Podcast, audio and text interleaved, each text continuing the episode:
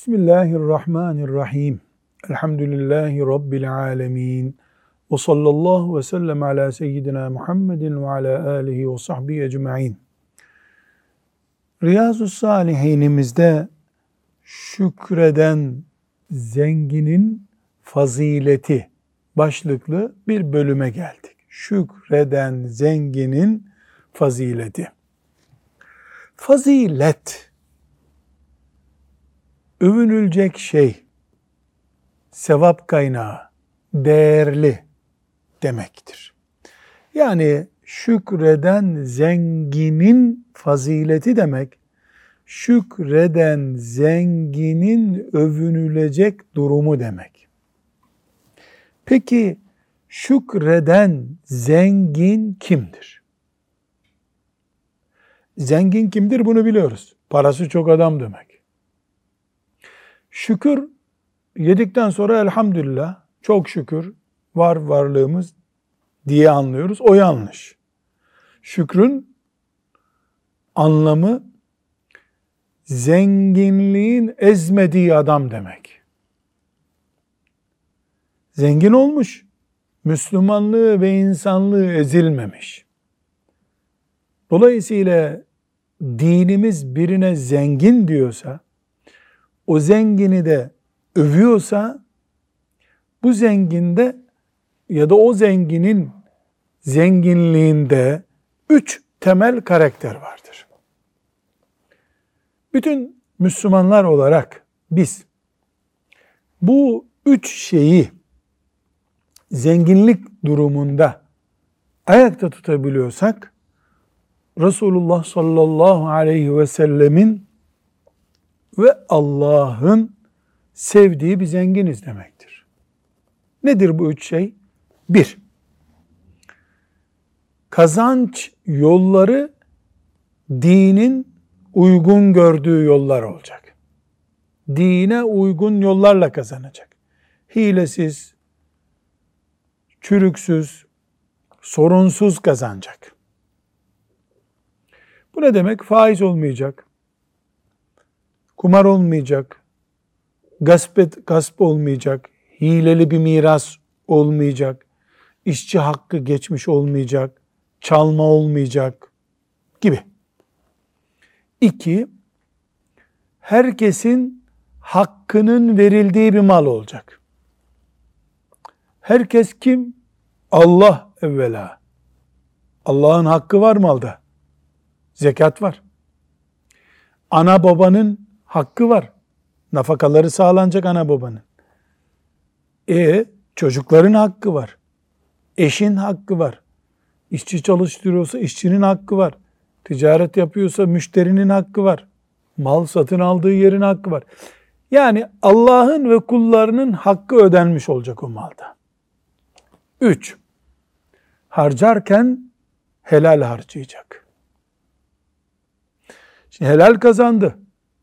Ne Allah'a ne kullara borcu yok. Ama harcarken haram yerlere harcıyor. İsraf ediyor. Şükreden zengin değil o. Çünkü şükür Allah'ın helal kıldığı, mubah ettiği yerlere göre harcadığın zaman şükretmiş olursun. Öbür türlü israf etmiş olursun. Kendi paran da olsa, kimsenin onda hakkı olmasa da e Allah sadece kazanırken helal kazanın demiyor ki, harcarken de helal harcayın diyor. Tamam, benim bin liram vardı.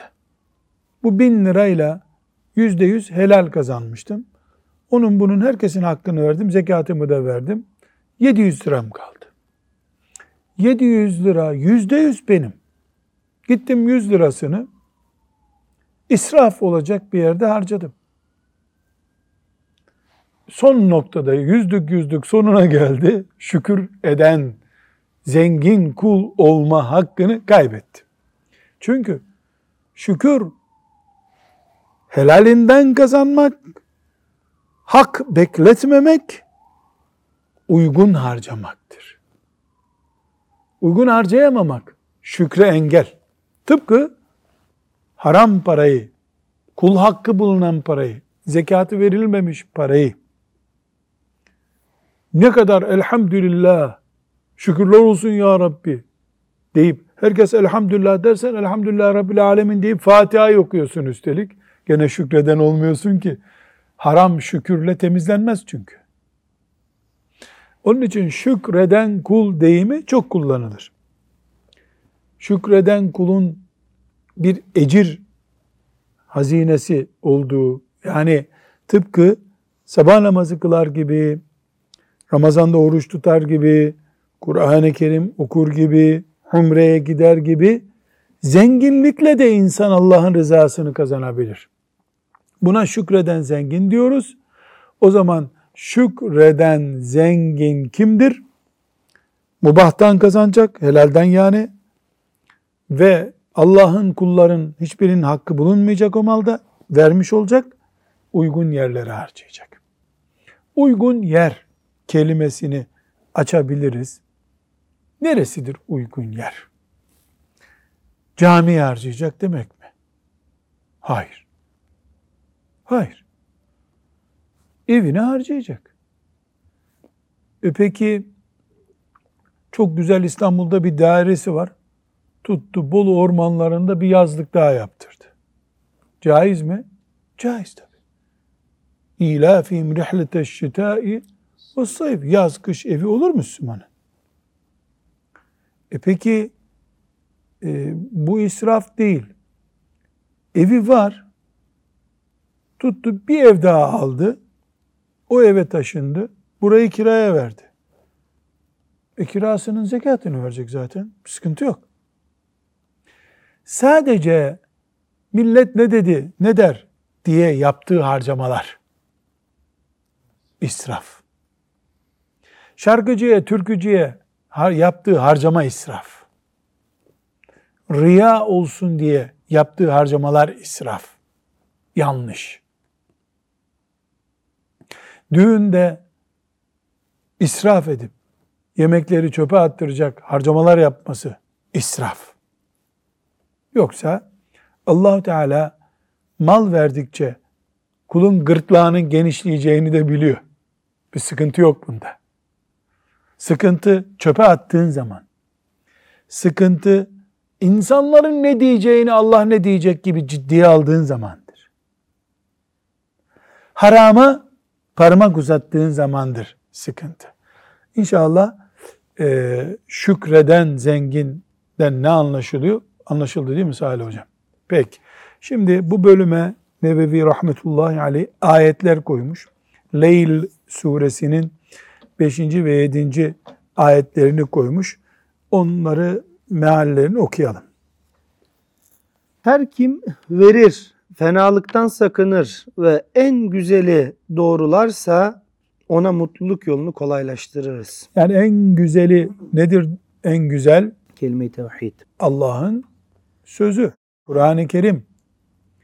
Yani Kur'an ehli, Kur'an'a iman ediyor, e, hakları veriyor, haramda işlemiyor, Allah onun yolunu açar. Yine Leyl suresinin 17-21. ayetlerini okuyalım. Kötülükten sakınan, malını hayra sarf ederek özünü temiz tutan kimse cehennemden uzak kalır. Haram işlemiyor, malını da hayra harcıyor. O şahıs yaptığı iyiliğe karşılık kimseden mükafat beklemez. Aa, ufak tefek iyilikler için veya büyük iyilikler için de minnet tutturmaz insanlara. Ancak Yüce Rabbinin rızasını kazanmaya çalışır. O kimse kavuşacağı nimetlerden hoşnut olacaktır. Evet, o kimseyi allah Teala bu iyi düşüncesinden dolayı ödüllendirecektir. Aynı manayı bir önceki ayette. Bakara suresinin 271. ayetini okuyalım. Zekatları açıktan verirseniz ne ala. Ama fakirlere gizlice verirseniz bu sizin için daha hayırlı olur. Allah da bu sebeple sizin bazı günahlarınızı bağışlar. Cenab-ı Hak yaptıklarınızı bilir. Yani demek ki e, şükreden zengin yaptığı şeylerle gizli veya açık yapsın ne yaparsa yapsın Allahu Teala'nın rızasına doğru yaklaşıyor demek ki. Ali İmran suresinin 92. ayetini okuyalım. Sevdiğiniz şeylerden Allah yolunda harcamadıkça en iyiye eremezsiniz. Ne harcarsanız Allah şüphesiz onu bilir. Yani siz harcamalar yapıyorsunuz. Bu harcamaları Allah görüyor Celle Celaluhu. Ee, burada bu örneği vermek bile hiç hoşuma gitmiyor ama işte filan yerde e, sel oluyor vesaire. E, oraya yardım toplansın deniyor.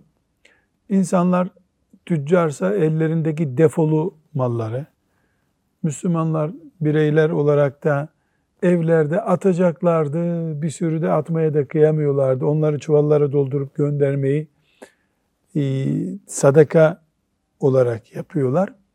Elbette bu orada bir iş gördüğü için inşallah Teala bundan da bir ecir olur. Ama ayet ne diyor şimdi burada? Bu Ali İmran suresinin ayeti. Yani elinden çıkmasını istemeyeceğin gibi sevdiğin şeylerden vereceksin. Sevdiğin şeylerde yani atacak yer arıyordun sen iyi oldu vakıf arabası da gelip bunları taşıyacak. Ee, bu hoş bir şey değil. Keşke bunu burada örnek vermese idik ama e, çok fazla e, gözümüze çarptığı için ne yazık ki örnek vermek zorunda kaldık. Ala hal bu ayet-i cellelerin meallerinden anladık ki Allahu Teala e, şükreden zengin kulunu seviyor. Tamam. Nasıl namaz kılan kulunu seviyorsa namaz bir eylem olduğu için ibadet açısından yine ibadet açısından bir eylem olan helal kazanmak, hakkı verilmiş mal tutmak ve helal yerde harcamak düzeyinde şükreden zengin olan mümini de Allahu Teala seviyor demek. Bunu örneklendirdiği bir hadis-i şerif var Efendimiz sallallahu aleyhi ve sellem burada. 572. hadisi şerif. Salih Hafız onu okuyalım. Abdullah İbni Mes'ud radıyallahu anh'ten rivayet edildiğine göre Resulullah sallallahu aleyhi ve sellem şöyle buyurdu. Yalnız şu iki kimseye gıpta edilmelidir. Gıpta etmek ne demek? İmrenmek. Keşke ben de böyle yapabilsem demek. Haset ne demektir? Niye onun var? Onun olmasın, benim olsun demektir. Gıpta etmek, imrenmek ne demektir? Aa ne güzel oldu. Ben de yapayım demektir. Müslüman her şeyi gıpta etmez böyle. Her gördüğünü gıpta eden maymun iştahlı deniyor ya. Öyle biri olmaz. İki örnek var. Bu iki örneği Müslüman hep gıpta etmeli. Kimmiş bu iki örnek?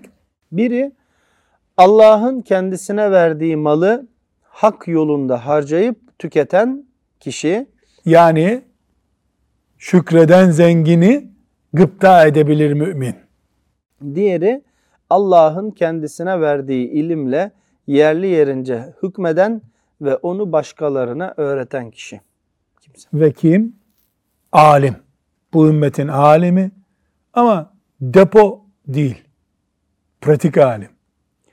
İlmini insanlara ulaştırıyor. Her gün bir Allah'ın kulu ondan bir şey öğreniyor. Böyle bir alimi de imrenmek lazım. Depo alimler bir işe yaramıyor. Bunlar kendilerine depoluyorlar. Bu hadis-i şerifi 545. hadis olarak da okumuş, konuşmuştuk. Onun için bunu hızlı geçebiliriz. Bir sonraki hadis-i şerifte yine Efendimiz sallallahu aleyhi ve sellem bir benzetme daha yapıyor. Yine bunun gibi 573. hadis-i şerif onu da okuyalım. İbn Ömer radıyallahu anhuma'dan rivayet edildiğine göre Resulullah sallallahu, Sallallahu aleyhi ve sellem şöyle buyurdu. Yalnız şu iki kişiye gıpta edilmelidir. Gıpta neydi? İmrenme. Biri Allah'ın kendisine verdiği Kur'an'la gece gündüz meşgul olan kimse, diğeri Allah'ın kendisine verdiği malı gece gündüz harcayan kimse.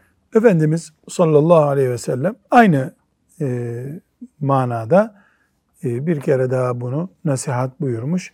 Alim imrenilmeli, şükreden zengin imrenilmelidir. 574. hadisi şerifi okuyalım. Ebu Hureyre radıyallahu anh şöyle dedi.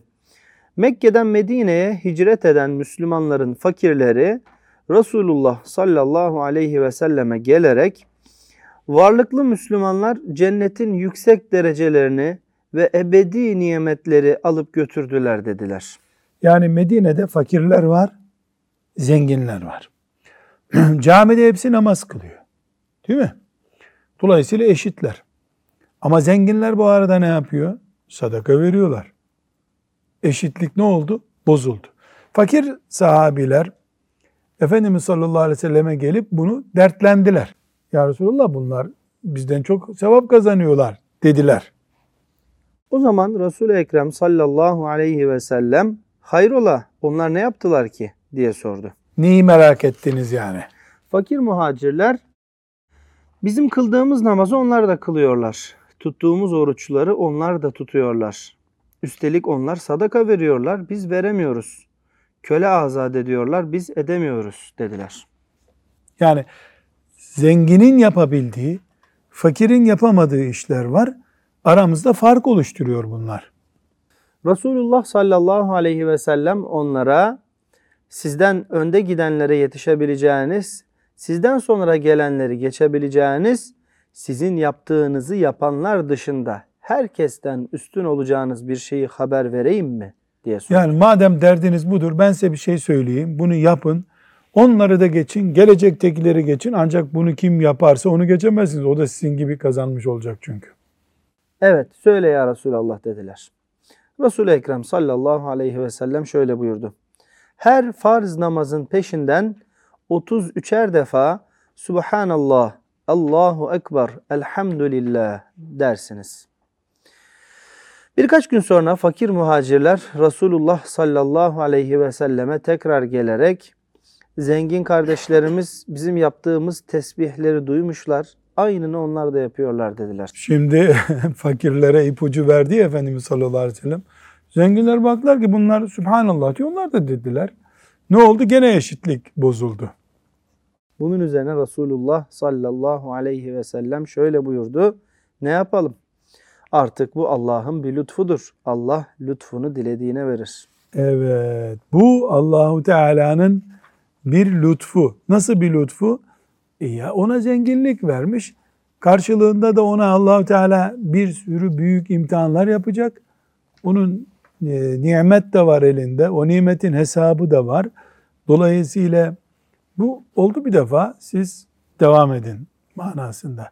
Buradan şüphesiz ashab-ı kiramın gündemine dikkat ediyoruz biz. Gündemleri ne? Daha çok hayır yapmak. Onun sevapları, onun kazandığı işte, o ne yaptı Allah için, ben ne yaptım gibi büyük bir gündemleri var.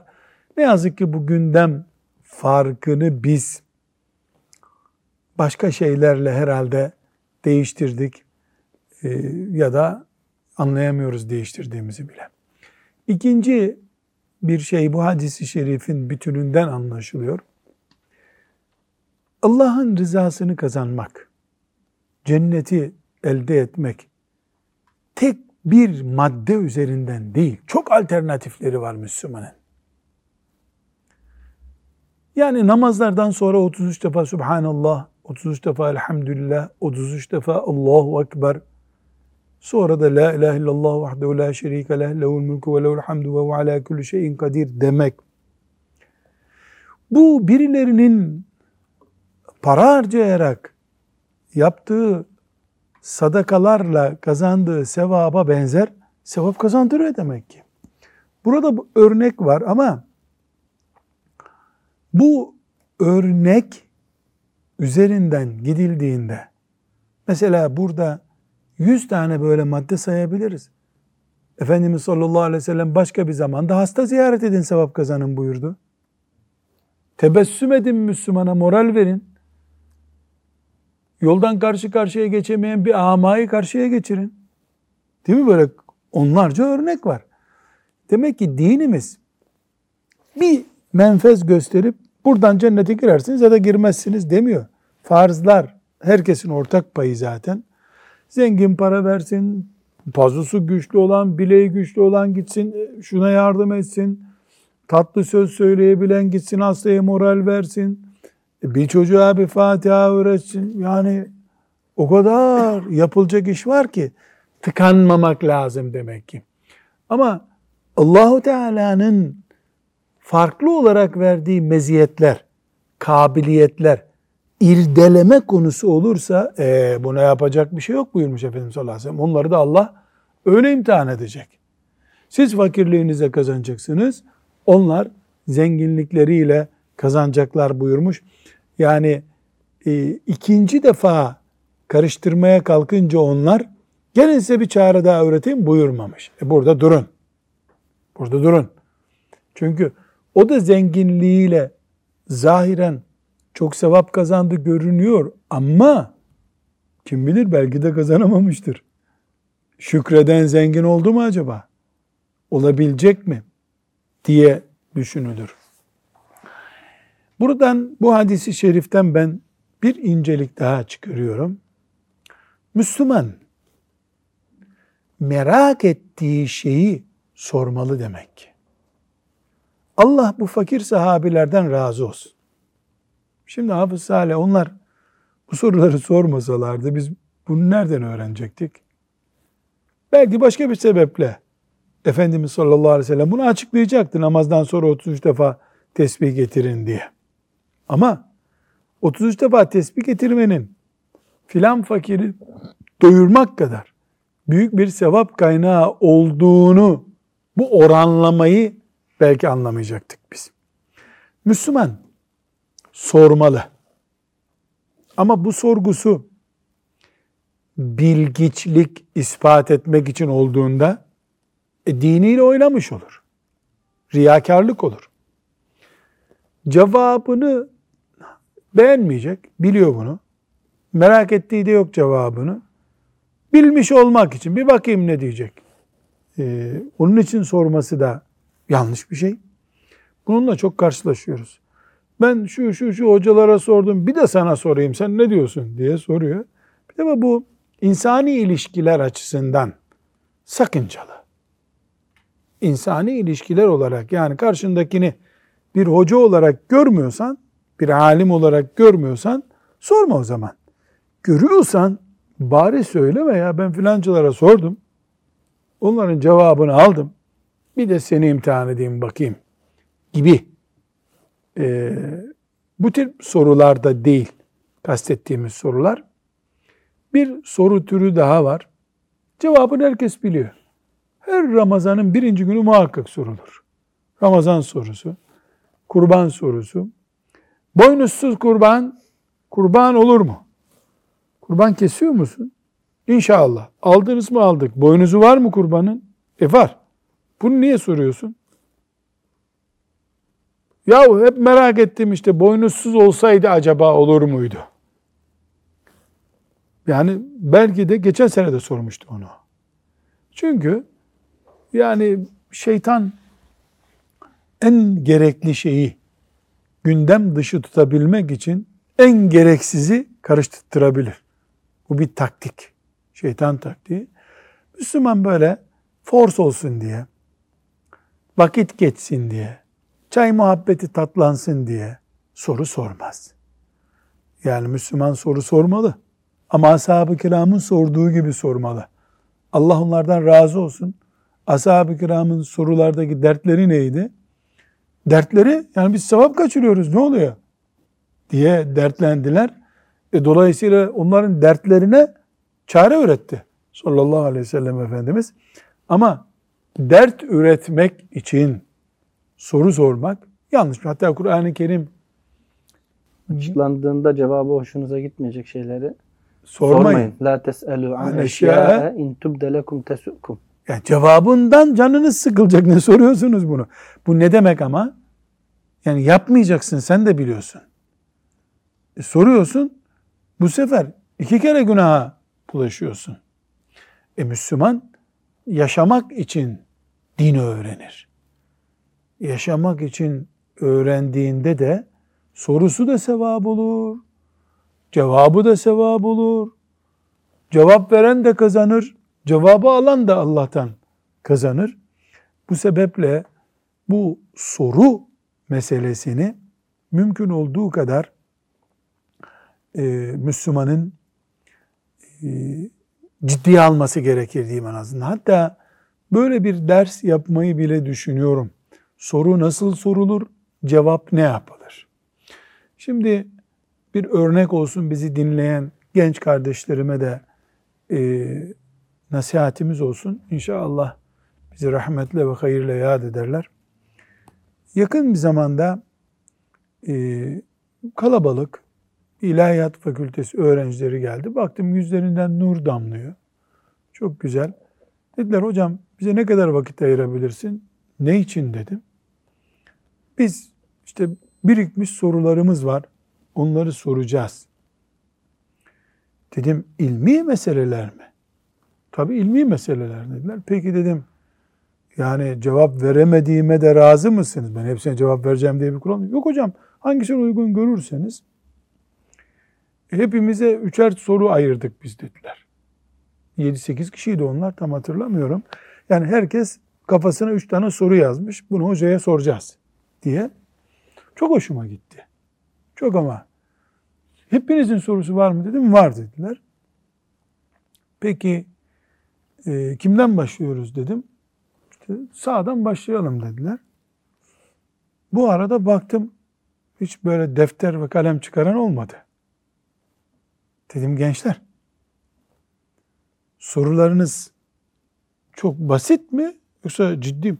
Hocam yani ciddi sorular ona göre ilahiyatta hocalarla da tartışacağız bize destek olacaksın. E dedim güzelim benim 50 senedir uğraşarak elde ettiğim şeyleri ben 5 dakikada size vereceğim ama e siz bunu nereye kaydedeceksiniz? Hiç yazmıyorsunuz. Hani defterleriniz dedim. Böyle birbirlerine baktılar. Biri çantasından bir defter çıkardı. Ondan birer tane kağıt dağıttı onlara. Dedim olmaz. Olmaz dedim. Şimdi muhabbet edelim. Siz başka bir zaman gelin. E, soru soracağınız bir ortama gelir gibi gelin. Hatta olur ki kalemin ucu kırılır, yedek kalem bile alın böyle bir durumlarda. Ondan sonra e, size şimdi dedim sorularınızın yerine ben başka bir hatıra anlatayım. Bugün boşa geçmiş olmasın dedim. Abdülfettah Ebu Hudde rahmetullahi aleyh Hoca Efendi İstanbul'a e, teşrif etmişti. O günlerde bir şimdi hadis uzmanı olan bir hoca arkadaşımla beraber gidelim. Dedi ki e, o da o günler master tezi gibi bir şeyler hazırlıyor. E, rica et de dedi sen dedi. E, ben sorular sorayım dedi. O soruları dedi e, şey yapsın. Hoca efendi cevaplandırsın. Bir taş iki kuş vuralım. Yani hem dua alacağız hem de onun teziyle ilgili ipuçları yakalayacak. Olur dedik gittik.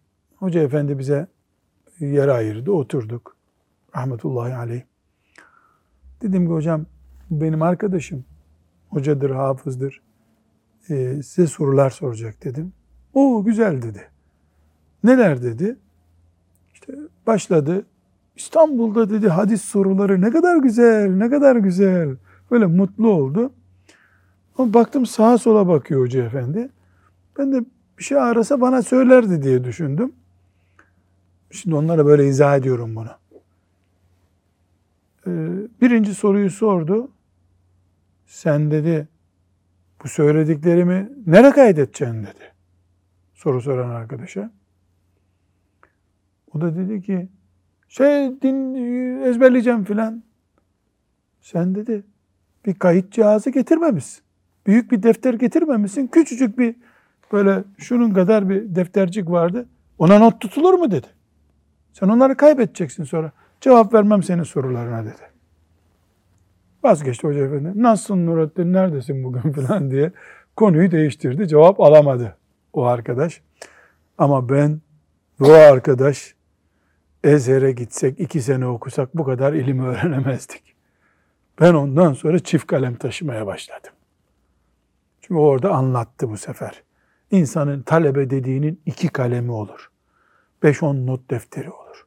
Akşam o not defterlerini güzel tarar. Hatta dedi ki zengin nasıl dedi çıkarıp her akşam paralarını bir hesaplıyor. Tuttuğu notları hesaplar talebe dedi. Onları tasnif eder. Ondan sonra ayda bir onlara bakar. Arttı mı, azaldı mı? Böyle bir zenginin ya da bir bakkalın defteri gibi görmüş o. Yani sattım, aldım. Bunu böyle anlattım. Allah razı olsun gençler ne dediğimi anladılar. Hocam dediler bizim sorularımızdan daha iyiydi bu dediler. Biz cevabımızı aldık dediler. Ee, gelecekler gene inşallah o sorulara dedim olur bir daha gelin. Hazırlıklı gelin. Yani soru ve cevap konusuna girdik de oradan bu meseleyi açtım. Ashab-ı kiram Allah onlardan razı olsun. Sordular. Onlar istifade ettiler. Biz istifade ettik. Şimdi soru yani sormuş olmak için olduğunda onda hayır yok tabi. Ama Allah için ve öğrenmek için ve yapmak için. Çünkü sen güvenmediğin adama gitme zaten. Sorulduğunda ise Allah'ın emri yerine geç geliyor. Kur'an'da ne buyuruyor Rabbimiz? Fes'elû ehle zikri in kuntum. Gerçi buradaki zikir kimdir? Yani ehli kitaba sorun. Ey Hristiyanlar işin doğrusunu sorun bakın bakalım. Ee, öyle mi değil mi İncil'deki ayetlerimiz, Tevrat'takiler? Veya Müslümanlar olarak sorun bakalım Kur'an böyle mi emrediyor? Peygamber sallallahu aleyhi ve sellem böyle mi emretmiş oluyor? Peki. Bu bölümde bitmiş oldu. Ve sallallahu ve sellem ala seyyidina Muhammedin ve ala alihi ve sahbihi ecma'in velhamdülillahi rabbil alemin.